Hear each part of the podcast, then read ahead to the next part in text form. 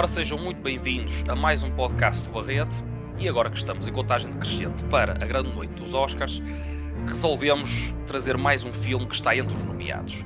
Falo de um filme que está nomeado para melhor ator principal, melhor cinematografia e melhor direção de arte. Que filme é este? The Tragedy of Macbeth. Portanto, em português, A Tragédia de Macbeth que é um filme realizado por Joel Cohen, um dos irmãos Cohen, e é uma adaptação da obra literária e teatral do William Shakespeare, Macbeth. No papel do nosso herói principal uh, temos Denzel Washington, portanto a fazer o papel Macbeth, e ao seu lado, como Lady Macbeth, Francis Dorman, McDormand, perdão. E entre outros atores também de renome, uh, não vou estar aqui a dizer mais, destaco só estes dois, mas convido-vos a, a, ver a ficha uh, do filme e convido-vos ainda mais a ver o filme, independentemente do que nós vamos aqui dizer. Assim, muito rapidamente, uh, The Tragedy of Macbeth, quanto à história do, do, do nosso guerreiro, nosso lord escocês Macbeth, que após um encontro com três uh, bruxas, digamos assim, three witches, uh, que lhe destinam uh, um futuro risonho ou de poder, uh, a partir desse momento Macbeth, digamos que fica uh, seduzido e cego com essa ambição de tudo o que lhe prometeram. E sem mais demoras, cumprimento os meus colegas, obviamente, Tiago, Bernardo. Saudações. Olá. Cinéfilos. Tudo em ordem, exatamente. Olá, cinéfilas, está tá tudo dito. Basta um olá e um cinéfilas pelo meio, está tudo ótimo. Bem, mas vamos ao que interessa. Uh, realmente aqui um filme bastante um, ambicioso, eu diria, uma, um, um, adjetivo que eu deixo já aqui, uh, mas começo já por, pelas vossas intervenções e pergunto a ti, Bernardo, uh, o que é que me podes dizer da tua experiência na visualização deste The Tragedy of Macbeth? Muito bem, portanto, uma história já conhecida, reinterpretada no cinema uh, várias vezes, uh, pelo Polanski, pelo Kurosawa, várias interpretações uh, têm sido feitas ao longo da história. Chegaste Esta, a ver alguma delas, já agora? O, o Throne of Blood, do, do Kurosawa, de 57, que eu destaco particularmente, que já vou fazer comparações com esta versão do Joel Cohen, que aqui realiza e, e escreve o, o, argumento a primeira vez uh, que ele o faz uh, em, de forma individual, portanto, sem, sem o, seu, sem o seu irmão, exatamente, e que é, portanto, um, um deep art, um, um, uma, um, um seguimento uh, da sua carreira um pouco estranho, porque pensei que optaria por algo uh, mais pessoal para ele e não reinterpretar aqui uma história que, que já foi feito várias vezes. Mas ele aqui claramente tenta dar-lhe toques modernistas. Ele inspira-se fortemente no expressionismo alemão, uh, em filmes como o Dr. Caligari, uh, uh, como o Paixão de Joana d'Arc. Portanto, está aqui a, a retratar inspiração em uh, realizadores como o Robert Vine ou o Carl Dreyer. Uh, ele enfatiza muito uh, as, as, faces, o que é fácil porque visualmente a produção é minimalista em angular e as faces, portanto, a porosidade das faces sobressai com os close-ups muito facilmente. É também uma visão mais sombria da peça que é trágica por natureza, mas essa, eh, portanto, esse tom mais obscuro uh, é contrastado com o facto de ser um, um, filme muito polido visualmente e isso acrescenta uma dimensão avant-garde ao, ao expressionismo que está aqui a ser retratado. Portanto, a fotografia é preto e branco e é na essência um, um, elenco de fotografias constantemente surpreendentes que, que o, o Joel Cohen consegue oferecer-nos. Nesse aspecto, o filme é praticamente eh, irrepreensível, ainda que hum, por vezes eh, seja um pouco estéril. Acho que a desconstrução desta peça é feita às suas necessidades básicas e entrando aqui um bocadinho mais na construção das personagens, cada personagem serve uma hum, função muito nuclear, não tem, não, é, não lhes é adicionada mais carne além daquilo que as personagens um, servem como função. Uh, portanto, é um, um, exercício estilístico de veras prodigioso, uh, mas que acredito que, por exemplo, em comparação com o Throne of Blood, é uma, esta é uma interpretação narrativamente menos ambiciosa, porque o Throne of Blood é um filme mais tátil, acho que não, não tem medo de sujar as mãos uh, na terra e na lama, e esse lado mais cru acho que está muito intrínseco à, à história de, deste regicídio e nas suas consequências na psique, uh, neste caso da personagem do, do, Denzel Washington, Macbeth, uh, que leva por inerência à falência moral uh, do seu protagonista. numa, entanto, história, numa história que, no seguimento que estás a dizer, até acho que é bastante literal, não é? Com a peça, não é? Em si. Portanto, sim daí uh, tu dizes que lá está, se calhar não é assim tão ambiciosa quanto isso uh, Visualmente, sim, mas narrativamente. Uh, narrativamente, aquilo que o Cohen quer fazer é modernizar. Modernizar a peça. Mas a que custo? Torná-la mais minimalista, mais moderna. A minha questão é a que custo? O que é que está aqui em causa que se perde? e eu acho que essa dimensão, acho que, acho que há aqui uma dimensão mais uh, uh, fervorosa que, que se perde nesta peça, nesta reinterpretação da, da peça, e isso é extensível mesmo às interpretações. Eu dou o exemplo, eu acho que, por exemplo, o Denzel Washington está particularmente bom, uh, mas mesmo nas cenas em que ele tem mais rédea livre para discursar num tom mais elevado e mais apaixonante, acho que ele não tira o máximo proveito dessa permissão. Ele e, próprio é frio, não é?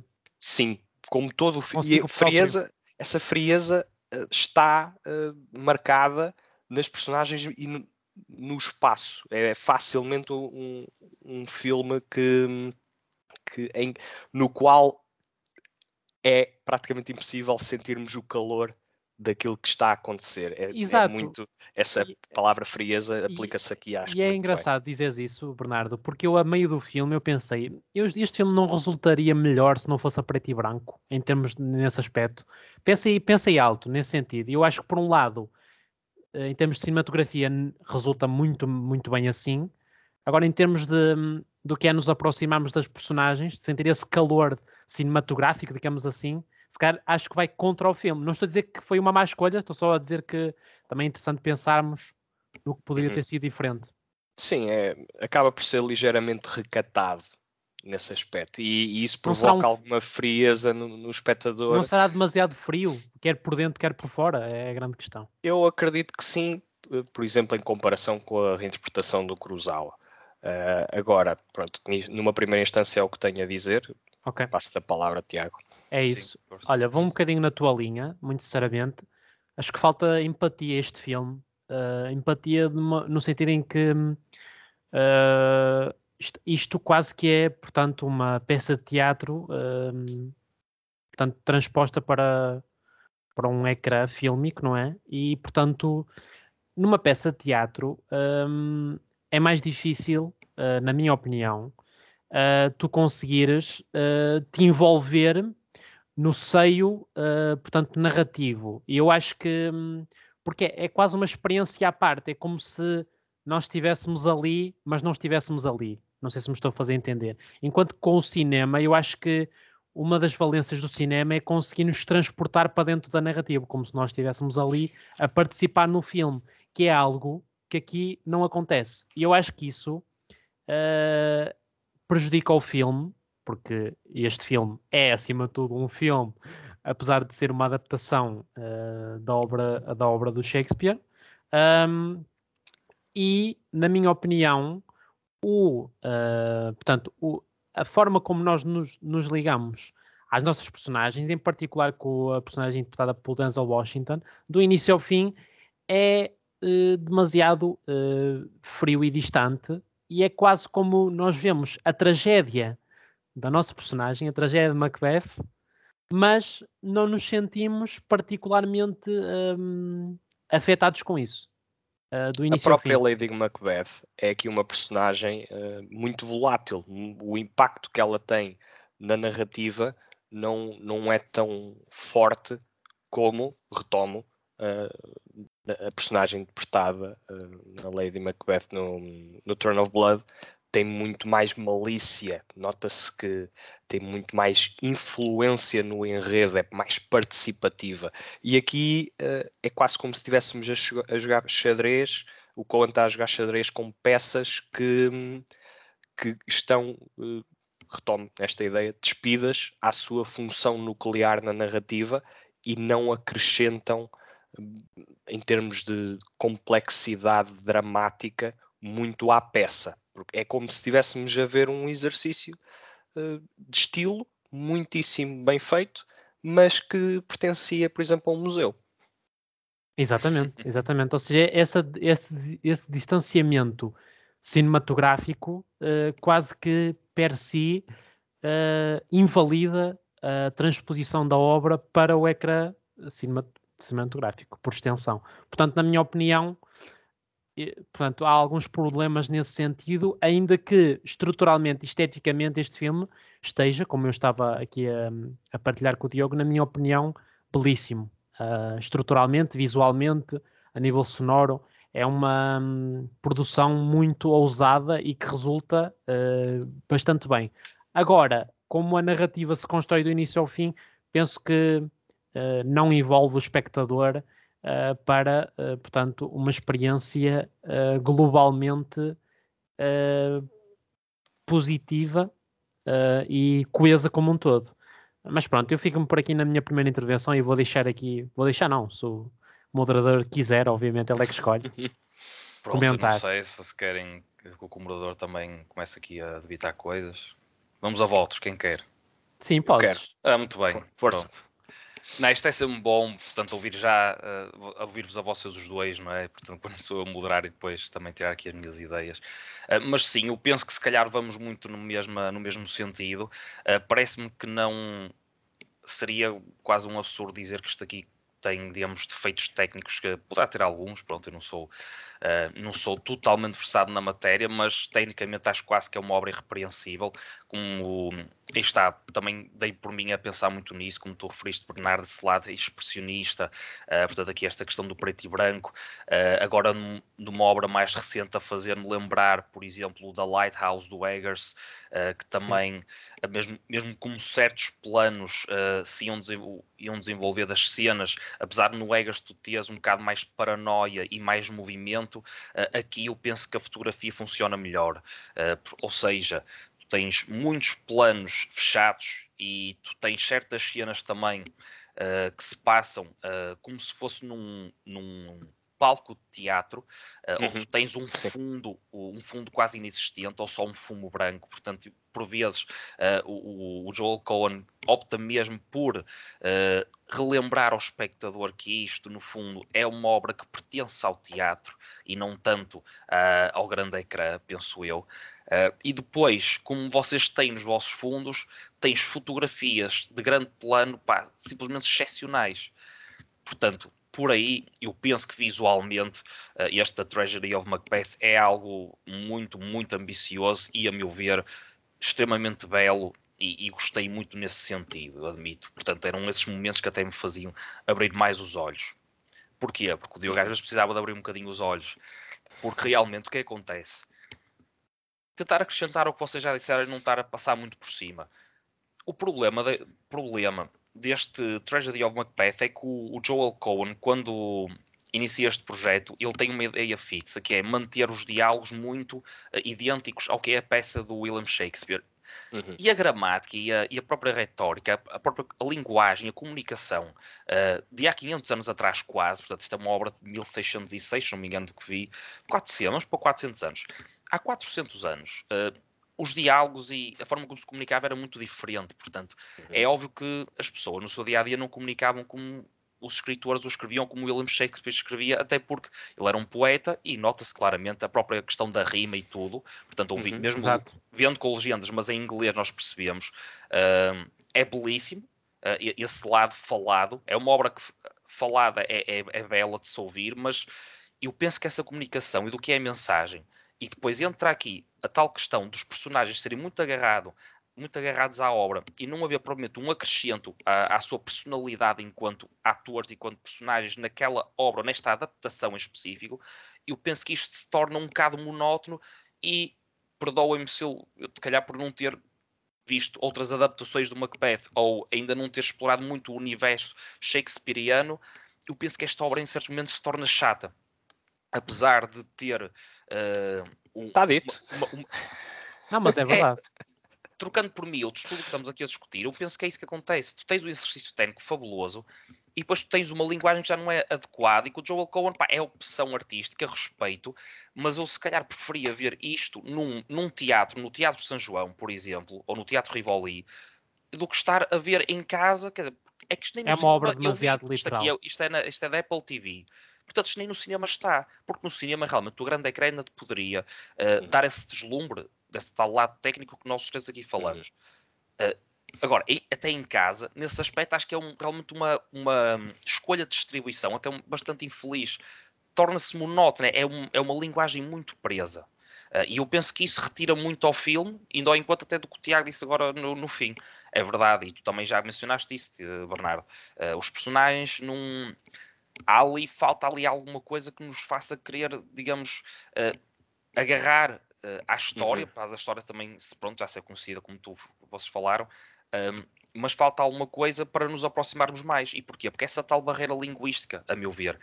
Uh, portanto, não é o provavelmente tornar-se confuso, uma pessoa percebe a história, mas, por exemplo, a Lady Macbeth, Uh, tu até disseste agora a comparação para com a, a obra do Kurosawa, onde ela tem realmente mais influência e faz todo sentido que ela é uma espécie de mau espírito que, pronto, que lava a cabeça, digamos assim, ao Macbeth, não é? Uma uhum. atriz como a Frances McDormand, eu penso que esteve bastante abaixo do que é possível uh, para um papel como a Lady Macbeth ali. Por exemplo. Que é a esposa do Joel Cohen. Queria só deixar o nota. Acho que esse aspecto é, é o, é, a nível de elenco, acho que a Frances McDormand é muito mal aproveitada, utilizando aqui uma, uma linguagem mais direta. Contudo, o, o Denzel, uh, mesmo vocês achando se calhar que ele poderia estar até um bocadinho mais livre. Sim, uh... eu não fiz, desculpa, eu não fiz referência à interpretação do Denzel, acho que está muito bem e merece, obviamente, a, a interpretação. Acho é que.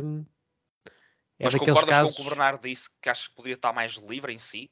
Sim, eu acho que é um, é um problema do, do filme, eh, porque, Sim. porque hum, é difícil quando uma personagem uh, está a tentar puxar o filme para cima e o filme não, não consegue acompanhar. Uh, portanto, acho que é uma interpretação boa e, e, e digna. Agora, claro que isto é um. Portanto, é uma escada que as personagens e o filme e a narrativa, portanto, caminham ao mesmo nível. E é quase ao mesmo nível, na minha opinião. Sim, eu eu quis saber isto porque eu realmente destaco o papel do Denzel. Acho que mesmo uh, a linguagem corporal, eu penso que ele consegue estar também a, a, um bocado acima dos outros.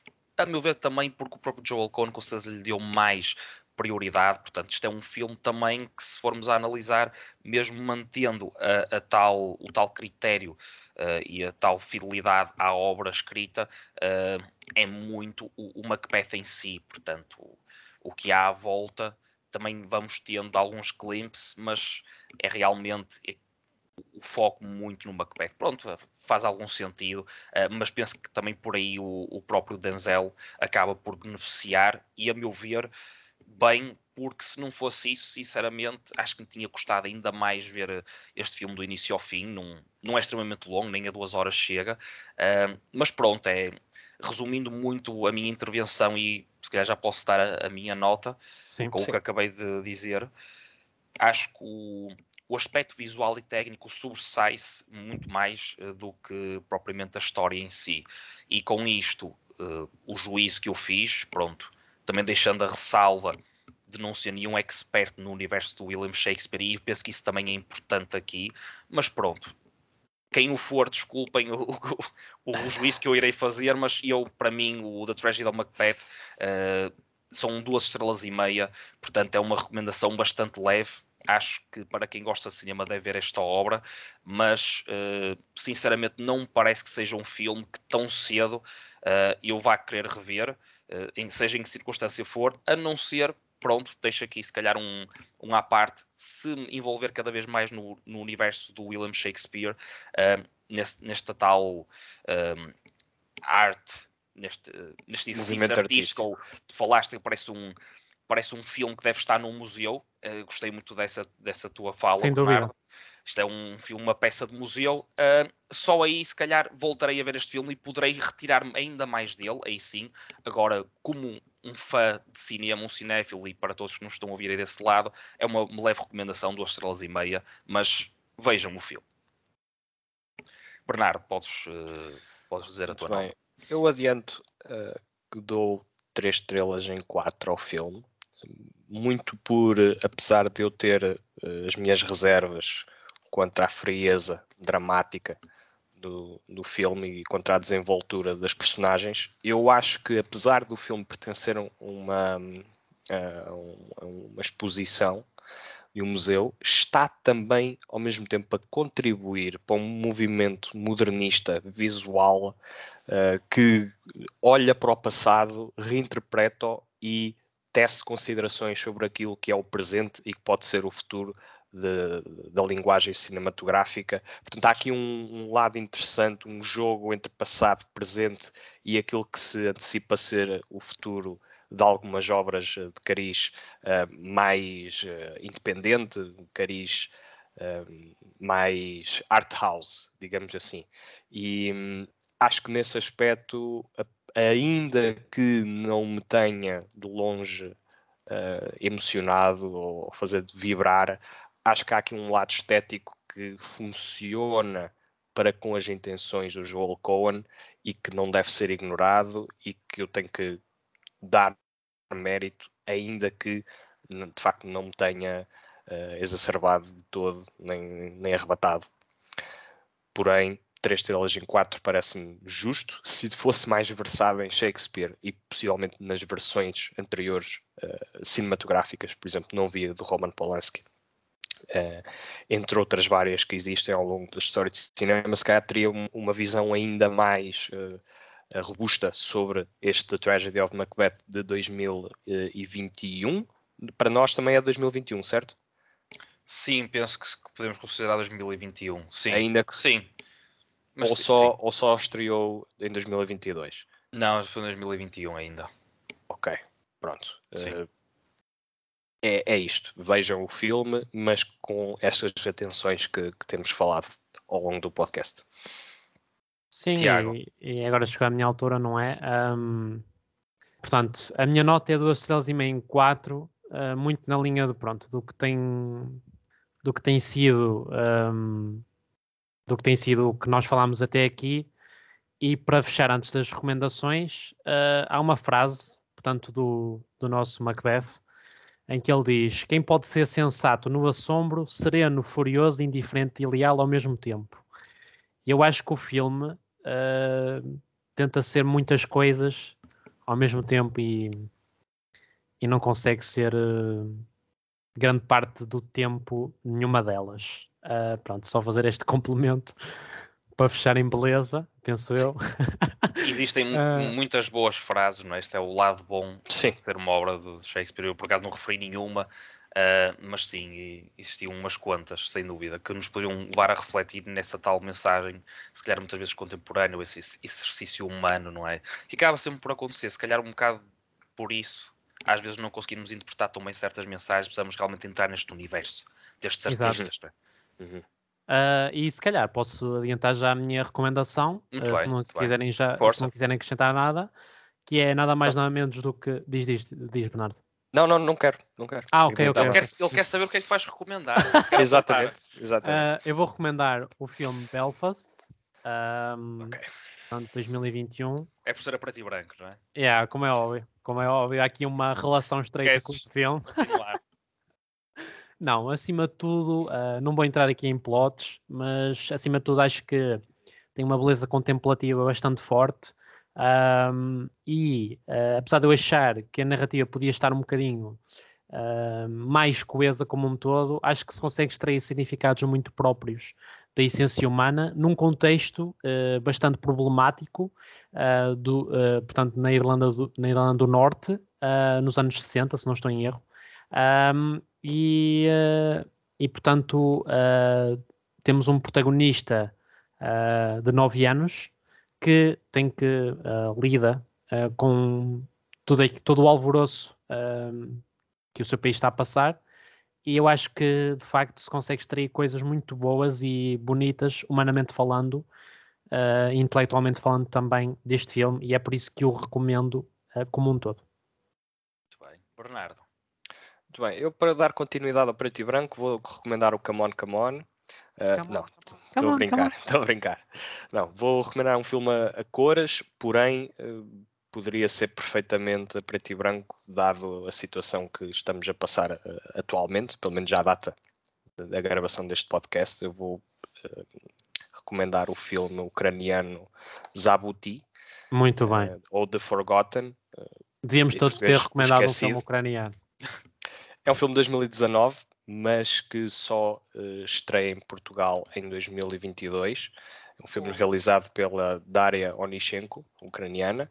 Conta a história de Nina, que é interpretada maravilhosamente pela Marina Koshikina que é uma professora de ucraniano, 30 anos, que não pode deixar a cidade de Luhansk, que é ocupada pelos separatistas de, no leste da Ucrânia, e também o Andris, um estudante de 17 anos que ficou órfão uh, após a guerra, e os seus caminhos cruzam-se num filme uh, de injustiça, num, com valores patrióticos, com, com cenas bastante cruéis, e que expressam a opressão russa em território ucraniano. É um filme intimista que oferece uma perspectiva humana, uma perspectiva no terreno de uma pátria sobre constante ameaça e que serve como uma peça canónica também para entendermos um pouco melhor os eventos bélicos atualmente uh, que tanto lamentamos. Portanto, não é uma guerra do agora, é uma guerra que já tem vindo a travar ao, ao longo de vários anos e que agora está a escalar para proporções uh, perfeitamente lamentáveis. Sem dúvida. Sim, tocaste no ponto, uh, boa recomendação. Uh, pronto, eu se calhar também poderia dizer que ia também ao encontro disso, mas não, eu vou fugir um bocado. portanto, Uh, para fazer esquecer, voltar ao passado, uh, eu recomendo uma coisa que estreou há não muito tempo. É uma série, portanto está ainda a decorrer, ainda não, ainda não acabou a primeira temporada, sai um episódio por semana. Falo nada mais, nada menos que da Gilded Age, uh, que é do mesmo criador do Downton Abbey, portanto, o, okay. Julian, o, Junior, o Julian Fellows. E pronto, por ter gostado também muito do Downton Abbey, uh, experimentei aqui esta Gilded Age, uma produção da HBO, que conta basicamente uh, a ascensão dos novos ricos uh, em Nova York. Portanto, se, o, se em Downton Abbey nós tínhamos uh, a alta sociedade, final do século XIX e por aí adiante, uh, de uns uh, monarcas ingleses, ou digamos da alta sociedade inglesa, aqui temos uh, da alta sociedade nova-iorquina, mas a meu ver mais abrangente, e daí penso que Gilded Age consegue, para além da sua excelente caracterização, uma marca já do Julian Fellows, consegue ter uma, uma visão mais abrangente que Downton Abbey, portanto, olha mais à sua volta, não se concentra só em certas personagens, mas consegue também uh, dar conta de tudo o que se estava a passar numa Nova York em ebulição, uh, numa Nova York que estava a receber os novos ricos e que percebermos que uma sociedade já uh, institucionalizada na cidade recusa, recusa, digamos, quem vem com poder, o, o novo poder, a, a, nova instituição, uma nova sociedade, essa transformação, portanto, o Gilded Age consegue abordar isso tudo. Eu penso que, nesse sentido, como documento histórico uh, e a juntar também um drama, a meu ver, também bastante equilibrado, uh, penso que é uma série que vale a pena ter em conta. Portanto, The Gilded Age na HBO. E assim sendo, subscrevam o canal, porque mais novidades destas, não só a analisar, mas também como recomendação, são todas as semanas e, portanto, não. E pronto, e nós somos três gajos porreiros, nós somos três gajos porreiros, às vezes com convidados também. Portanto, subscrevam o canal para, para ter a notificação de cada vez que sai um vídeo novo. Estejam atentos à nossa página de Facebook, visitem o site, o barreto.com e, obviamente, se quiserem ouvir este podcast ou outros podcasts anteriores, podem fazê-lo através do nosso canal do YouTube, do Google Podcasts, iTunes, Anchor e Spotify. E com isto, meus caros, minhas caras, uh, esperemos que muita coisa do que se passa à nossa volta se resolva. Uh, nós prometemos também não só estarmos atentos, mas podemos também fazer-nos esquecer um bocadinho do que se passa lá fora de mais triste e empolgarmos-nos aqui todos e também a discutir, portanto, também comentem, a discutir aqui obras de arte, música, cinema, séries, poesia, literatura, o que vocês quiserem. O que seja. O que seja. Mandem para cá. Nós estamos aqui também atentos aos Oscars, quer dizer, no final do próximo mês. Portanto, seguimos juntos, seguimos esta caminhada cinéfila com todos vocês. Muito obrigado. Grande abraço.